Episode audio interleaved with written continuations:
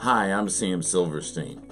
I was watching the news recently and I noticed that, well, someone said something they shouldn't have said or they treated an individual in a way that was inappropriate. And what happened? Well, they got diversity training. And I started to think, wow, when we mess up, we get sent to diversity training. If we mess up as an individual, we individually get sent to diversity training. And if we mess up as an organization, like, you know, Starbucks as, as has experienced, they sent the whole company to diversity training. Now, I think it was great that they sent the whole company to diversity training, but the reality is, is that diversity training has become a punishment. We mess up, we send you to diversity training, and then we move on.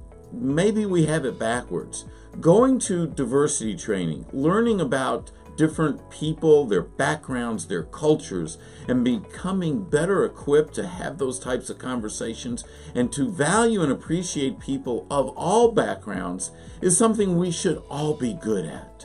We should all go to diversity training. Maybe if we all went to diversity training, we would know more about each other, and when we know more, we wouldn't be so afraid of each other We'd be able to talk to each other. We'd get along. We'd have some great conversation. We'd build new relationships. And guess what? When you start building relationships, then what happens is accountability naturally flows.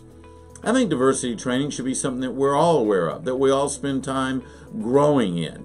You know, we go to college to get better. We go to college to learn and to master a skill set. We want to be educated, and then we take that education and we apply it in the real world. We apply it in our profession, we apply it in our personal life.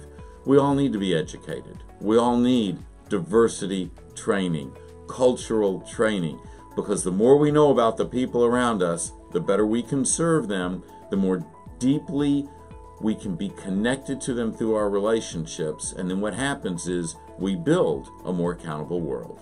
Hey, if you like this video, you know what to do. Subscribe, share it, let the world know, like it, and I'll see you next time.